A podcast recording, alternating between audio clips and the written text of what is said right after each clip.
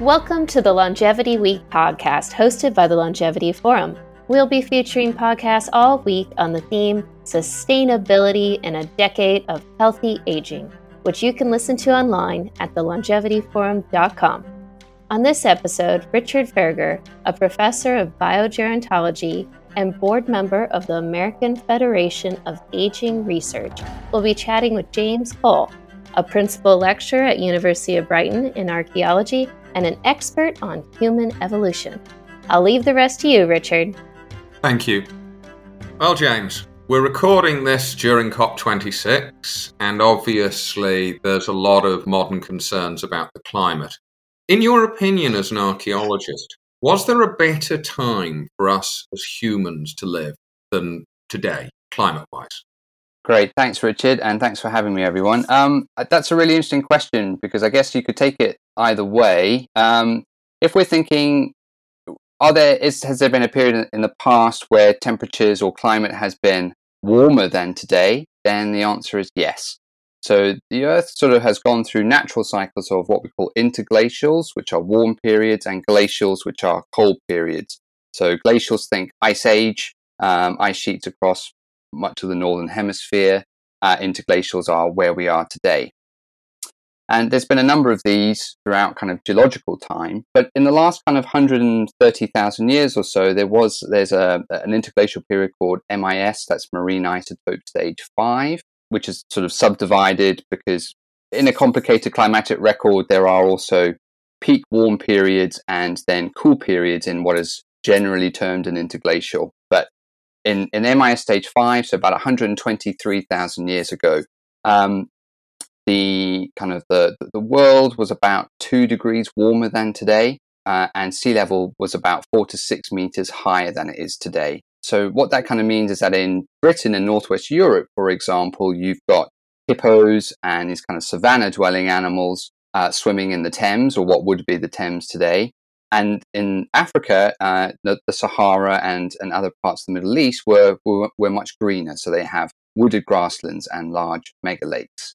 So in the past, there have been warmer temperatures than there have been today. I guess the kind of the key question that concerns us is how much has human activity in the last 200 years or so impacted on that natural rhythm of interglacial glacial cycle movement? Hmm. It's a, it is an I mean it's a it's a very interesting question the extent to which human activity is affecting the climate. I think most people now would agree that it is, and the arguments are about the extent to which it's doing so. Yeah. Um, one of the things that I find fascinating is the idea of hippos in the Thames. Were there any of our ancestors in what would become Great Britain able to see that going on, or had humans not spread that far north yet? Yeah, so that's a, another really great question. So, if we think about Britain specifically, there's about a million years of human activity in, in what is Britain. During that kind of uh, MIS stage 5 E period, that 120 sort of 4 to 119,000 years ago that I was just talking about, what's interesting there or generally that kind of broader MIS stage 5 period, actually, which is about 130 till about 70,000 years ago, Britain uh, is largely abandoned by people, it seems. Uh, or the number of people in Britain are so small to be almost archaeologically invisible. There's about two artifacts that have come from uh, a, a, sort of a sub interglacial uh, phase of that stage 5 period.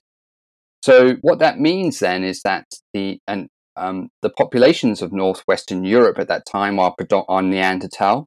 But during that stage five warming period, you know, one idea as to why Britain wouldn't have people in it is that sea levels rose too quickly uh, at the end of the previous kind of glacial period, MIS stage six. Sea levels rose very quickly, so animals got across, but people, but the Neanderthals hadn't kind of moved their way north quickly enough, as it were, to kind of make that leap across the land bridge. It's really kind of intriguing. We do have this very, very small archaeological record. Um, so if they did get here, they really came across some really small numbers, you know, hundreds maybe at, at the maximum, uh, possibly. So effectively, what we have is a few people, something that looks like the African savannah in an ocean of game, which really doesn't sound like too bad a place. But I guess it didn't really last because my understanding is that after MIS stage five, the climate got much colder and we entered what most people think of colloquially as the Ice Age. How long was the freezer on for and what was Europe like and how did people who lived there manage to survive? Yeah, okay. That's that's also a really good question, Richard. Thanks. So after stage five, we enter a glacial period called MIS stage four, and that's from about 71 to about 57,000 years ago so as a cool period. Then we enter another interglacial period, MIS stage three. That's about 57 to 29,000. And MIS stage three is an interglacial period which is actually quite a cold interglacial period. And in that time in Northwest Europe, we see the extinction of the Neanderthals and the arrival of our species, Homo sapiens, in Europe around 40,000 years ago. We then move into what's called the last glacial maximum or MIS stage 2 and that's what probably what most people think of as the last ice age and that dates from about 29 25,000 years ago to about 15,000 years ago or so and then after that point we enter the current interglacial stage that we are in, uh, MIS stage one, uh, and that's basically from about 15,000 to, to, to, the present day. And the, the Holocene kind of starts around 10,000, 12,000 years ago. Now, in terms of what it was like, um, sort of during the last glacial maximum, um, there are two kind of peak cold periods in, in the Northwest European record. Uh, one is called MIS stage 12, which we call the Anglian glaciation in the UK. That's where most of northwestern Europe is, is under ice. And then the next big ice age, which has a similar impact but not quite as extensive, is the last glacial maximum, which is MIS stage 2. So Europe is pretty hostile at that point. It's pretty cold. Human populations, Neanderthals are gone now for about 10,000 years, so it is just Homo sapiens in Northwest Europe. They seem to have contracted into small localized microclimates, sort of regional um, regions of valleys and where, where, the microclimates are a bit warmer than the surrounding areas. So we, we call these refugia. And typically you find these around southern France, northern Spain, uh, also uh, uh places in Italy, Greece, and so on. And these kind of refugia then are populated by, by small numbers of people Potent, you know, uh, numbers vary here in terms of estimates, but a minimum estimate would be about 5,000. A maximum estimate would be about 100,000. So it's quite a big range, but still relatively small in terms of population wise. So if you think, you know, for Northwest Europe, we're dealing with, even if you take the maximum estimate of 100,000, that's still less people than a large town. Um, it's astonishing that you know the, the smallest estimate seems to be the population of Western Europe seems to be fewer people than you would have students at a typical university, yeah. and the largest estimate for the whole of Western Europe is still less than the population of most towns that most people live in. That that's absolutely startling. How were these people living? What were they? What was it like? Was it like northern Sweden or Finland? What were they eating? Yeah, so that's a good. There's sort of a range of subsistence strategies, but basically we're dealing with populations who are hunter gatherers. So they are hunting game, but they're also foraging for uh, plant material. And the game that they hunt will vary depending on their geographic location and you know in terms of uh, their latitude, how far north that they are, and you know sort of and what's and also the season. So they seem to be seasonal hunters. So they they, they hunt things like reindeer, um, um, deer, uh, auroch, uh, ibex, in places.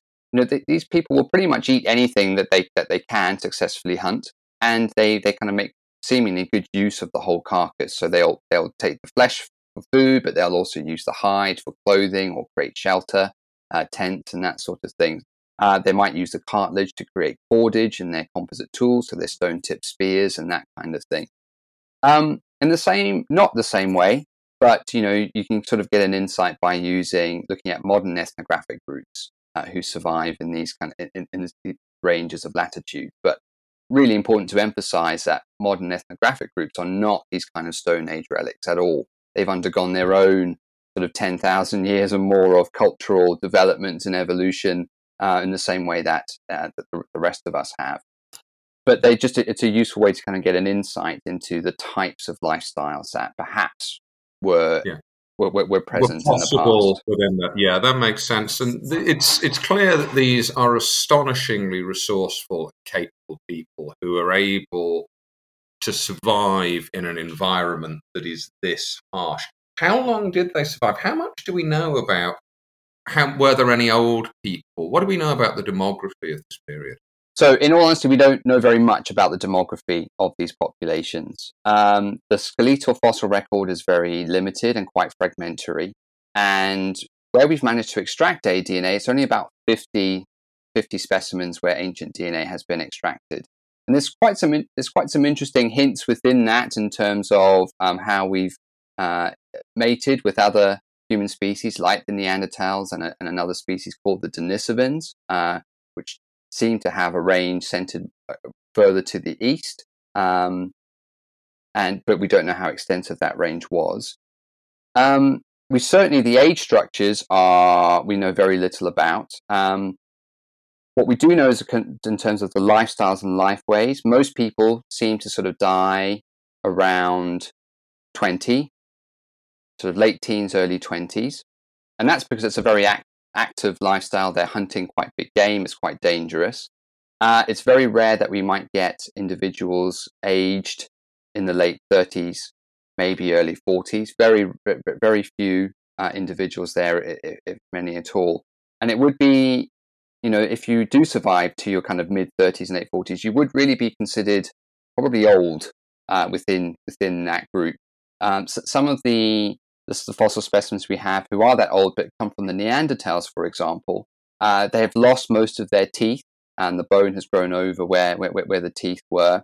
And they, they clearly on, on their skeletals carry quite significant injuries. So they're being looked after by the rest of the group.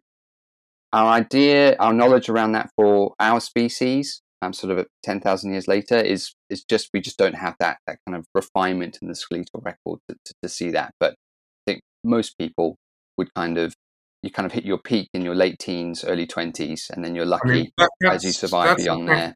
Yeah, that's an absolutely fascinating thought because, of course, it and I'm sure we'll come back to this in a couple of ways because it impacts the society in terms of what it can learn. You know, if the if the median age is 15 in one society and 30 in another, mm. that means that on average, every member of a society of the with the later median age, the greater median age, has had 15 years more life experience than someone else, and that's going to play out through the society's ways of being. One of the things that interests me, and I, I'm sure you can expand on this a little bit. I remember being told that quite a number of the admittedly very small number of um, human remains we have from this period seem to show su- subtle deformities associated with inbreeding. Is that correct? Yeah, so there's a really interesting from the kind of fossil remains that we have, and as we move kind of into the, the last glacial maximum. In, in, Europe, there's a there's a sort of a, a, cultural name that's been given called the Gravettian, where we see burial of people and they're buried with grave goods and you know, very uh, sort of um, they've got thousands of beads on some of them, which clearly would have been sewn onto the clothing. Uh, beforehand, representing you know many tens of thousands of hours of work here. So there's lots that we can start to kind of tease out around the structure of these societies in terms of tasks being divided up across across those groups. And yes, a large number of them do kind of have these subtle differences in the skeletal morphology. As you suggested, they, they may well be related to inbreeding and things like that. But it seems that like people who had sort of differences in their skeletal morphology may have held some sort of special place within that society mm-hmm. in the way that you know other people didn't um, but we, we really don't know because the evidence yeah. that we have for it are, are, is, is, literally these graves that have been dug and then sort of the, the grave goods been deposited. So we're, we're dealing with one of those classic problems in archaeology when one sees a slightly unusual specimen, which or, or one that looks unusual to our eyes, which is is this an average member of society who has been buried normally, or is this a special member of society who has been special turd. Exactly, and that's a that's a real problem, really, in our understanding in terms of these past human populations. Is that we don't really understand the range of variability within those populations. So if you think if you think about us today, when you look around the room that you're perhaps listening this to, or walking down the street, um, wherever you are, just look around you. you. People are varied. We're varied in size. We're varied in, in shape. We're varied in, in, numerous different ways, and that's great. You know, there, there's a diversity to to our species. What we don't have such a clear picture of, of the past is what that diversity and variation was in these past sort of Pleistocene populations, simply because we just don't have the fossil record in a big enough number to tell us or to give us an indicator of that variability, if that makes sense. As say, you know, as a biologist, one thing that we will tend to know is this, which is the smaller the population of any species, um, whether it's reindeer, cave lions, mm. or us, the less the diversity there must simply be genetically. Yeah. And so, I, what I what I'm picking up from you is a picture of a terribly hard life with very resourceful people spread very thin in the few places in Europe where it's still possible to extract any kind of subsistence living hanging on through what must have been a tough old period for human existence. And then I guess what happens is, which is an ironic thing for COP26, climate change comes to the rescue and the ice melts. What happens then? Yeah, so just to just to go back to kind of that what life was like when people were living during the in these refugia. I mean, it was undoubtedly hard, but there's also you know glimpses that people were still engaging with things like painting caves, you know, carving figurines. So their their life was tough physically, but they were still also engaging in rituals and ideologies, probably to keep their sort of society together. So it wasn't all bad necessarily, but, but probably quite tough, as you say. And then yeah, it's yeah. And then once we get to the end of that last glacial maximum and, and the ice melts and we move into the Holocene, what you see at the beginning, sort of in the first 5,000 years, so 15,000 to about 10,000 years ago, you get people dispersing in Northwest Europe, at least, dispersing out of these refugia and sort of moving into these areas as, as the ice retreats, and flora and fauna are also expanding at the same time too. And actually, there's sort of in Northwest Europe, there's an interesting culture there called the Magdalenian, who are engraving bits of bone, engraving uh, uh, animals onto onto cave walls and things like that, and spreading out. But they're also cannibals, so they're sort of eating each other for nutritional and or maybe ritual reasons. And there's certainly bits of human bone that are kind of scraped clean, skulls that are kind of curated, decorations drawn onto human bone. Then around 10,000 years ago, sort of in the Middle East, we start, and possibly even longer, maybe even around 12, there's been some hints. Um, we start to see a shift perhaps in, in, in how people live from mobile hunter gatherer systems to a more sedentary phase of living where agriculture starts to develop and then agriculture kind of spreads out of that Middle Eastern sort of origin point, at least as far as we understand it at that time that we're speaking, and kind of spreads out across the world across there, or may well have been independently innovated in a couple of periods or places around the same time. And what we see there are sort of as, we move into the Holocene interglacial phase, which is what we are in now, uh, most people kind of really think that that begins with the Neolithic and this move into sedentism. So we are staying in one place, we're building structures, villages, towns. There are all kinds of I- ideologies that go along with that kind of sedentary lifestyle, as well as the development of agriculture. So we're growing our own food uh, to feed mm. us all, all year round. And then you start to see kind of more formalized divisions of tasks and and um, uh, labor and things like that within society in ways that, that we are probably more more familiar with today. And it's that kind of shift that then also allows populations to ex- start to expand and grow because you uh, you have reliable quality food sources that you have access to. I can imagine if I was transported back in time to the late glacial maximum, I would feel very lost indeed, apart mm. from very cold, among a society of uh, effectively hunter gatherers. However, if I was moved back to the Neolithic, I'd see things that looked like farms, huts that I would recognize, and it would be much more similar to the kind of sedentary life that's characterized the last few thousand years yeah. than than the bit before, which I think is an important thing. Do we know much about um, the demography and numbers of people in the Neolithic? I can imagine that you might see a higher birth rate, for example, but you might also see a greater prevalence of infectious disease because you're now in the same place and you, this is new and you don't have much idea of hygiene. Yeah, I mean, we're sort of slightly straying a little bit out of, of, of my knowledge base, but yes, I mean, I think that probably is certainly the picture that you could pick up from the demography. What what is interesting, if you think about human brain brain size, is that our brain size continues to kind of increase really through through through through this period, and then it sort of drops off sharply around the kind of the last two or three thousand years, and brain size starts to go down. And and one interesting I idea. many of our listeners would find that intrinsically plausible.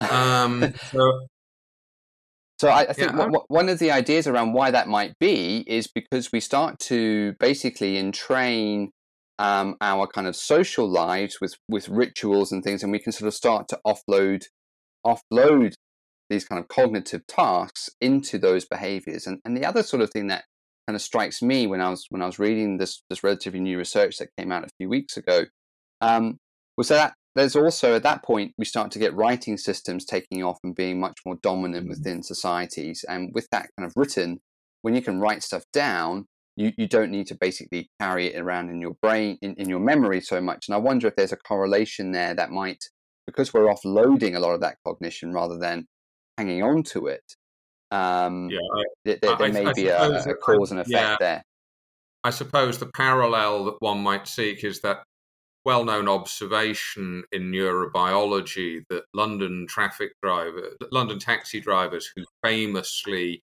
did the knowledge mm. have enlarged brain regions around that after they've completed this extensive memorization of things. Yeah. So if yeah. you imagine a society that has to memorize massive amounts of bits and pieces, that makes sense. I mean, with the demography, I think it's it's clear that something interesting does happen. Many years ago, um, we did a survey of skeletal remains from the Western Neolithic, looking for who was the oldest person at death we could find. Okay. And uh, a colleague of mine went through 1,500 different skeletons and found one person who could be aged by the dental rings in their teeth. Yeah and they were probably over the age of 70, which is wow. certainly a better option than um, life in the late glacial. So you've got more older people, which yeah. is a trend that has continued or that we worry about now or has continued now. But what it still shows is just how poor your chances were of reaching that age. Now, if yes. you're in Western Europe, your chance of reaching the age of 70 is much better than one in two. Um, if it was the Neolithic, your chance of reaching 70 is more like one in 2,000. So, you know, it, it, looks like a more complex society is rather better for you. Okay. So that's, that's, that's really interesting, Richard.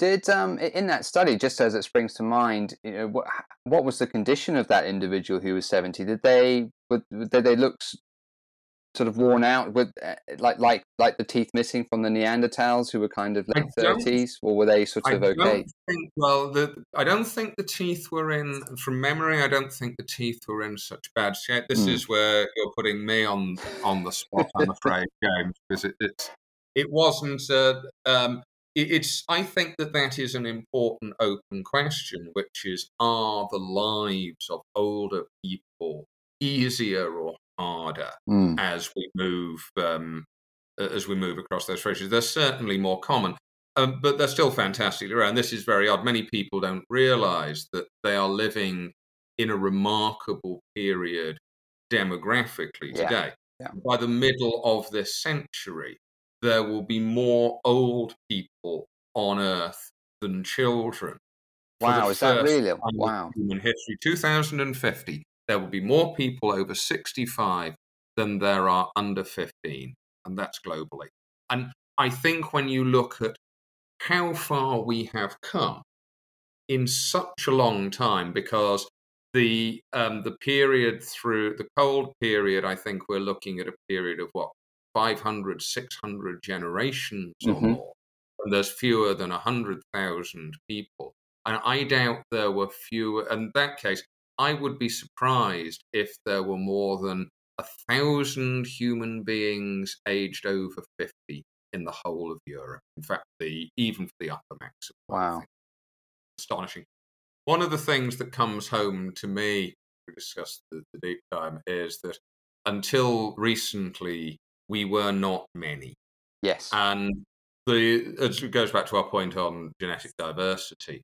The smaller the population, the more that diversity is lost. And this, I think, has important implications for the evolution of aging in humans. Mm. So, for 600 generations, the human population has been very small in Western, so 500, you know, 5,000 people. This means it's very, very powerfully affected by something that's known as genetic drift, which is the loss of genetic diversity in small populations. Now, all different types of genetic diversity can be lost by drift. But what makes this particularly interesting is that aging in every species is under evolves as a result of the action two kinds of basic um, genetic variants. One kind uh, um, are simply genetic variants that will kill an organism after it has reproduced, hmm. But have no effect on it before that. And we this is um, this is known as mutation accumulation, mm-hmm. and it's been postulated for many years that the it's the accumulation of these bad lethal variations that cause what we think of aging. The alternative mechanism is that there are genetic variants that give you an advantage in the struggle for existence early on in the life course when you are around, even if they do bad stuff later on. And as we've seen in the course of this discussion, it's very unusual for an animal in the wild to have much of a later on. Yeah. And we call this antagonistic pleiotropy. And it's clear that in each species that's been looked at, both of these mechanisms, mutation accumulation and antagonistic pleiotropy, are playing a role in shaping the physiology of aging in that species. Yeah. But what is clear as well is that mutation accumulation is acutely affected by genetic drift. And we as a species seem to be one of the driftiest organisms we know. Yeah. And we are very, very different from the organisms that have been used in laboratories like mine okay. to study the aging process. Flies, nematode worms, mice, because these animals, by definition, always been around in massive numbers. Yes. And I think that's an important thing that we need to start to test as we go forward, which is why I think understanding the demography of the Stone Age is so important. Yeah. Because whatever it was, those traces, I can guarantee, will be affecting human health today because we lived in that way for so long. So yes. by studying the past, we will understand the present. Yeah. I yeah, I couldn't agree with you more, Richard. Okay. I mean, where could our listeners go if we've interested anybody in getting up and trying to understand just the demography and the um, culture of the Stone Age? Are there some accessible books they could get? Or yes, so um, again, yeah, a, a colleague um, of of mine called uh, Dr. Jenny French at the University of Liverpool has just, I think, just published or about to publish a book on Paleolithic demography. So there's a great, uh, easy, accessible way to, to, to have a look and access that. I look forward to reading that. I'm, I'm sure everybody who's been listening does. James, thank you so much for your time. Great. Thank you, Richard. This broadcast has been brought to you by the Longevity Forum as part of Longevity Week 2021. We are very grateful to our sponsors, Juvenescence, and burn break. For more podcasts, visit our website, thelongevityforum.com, or follow us on Twitter, longevity underscore forum.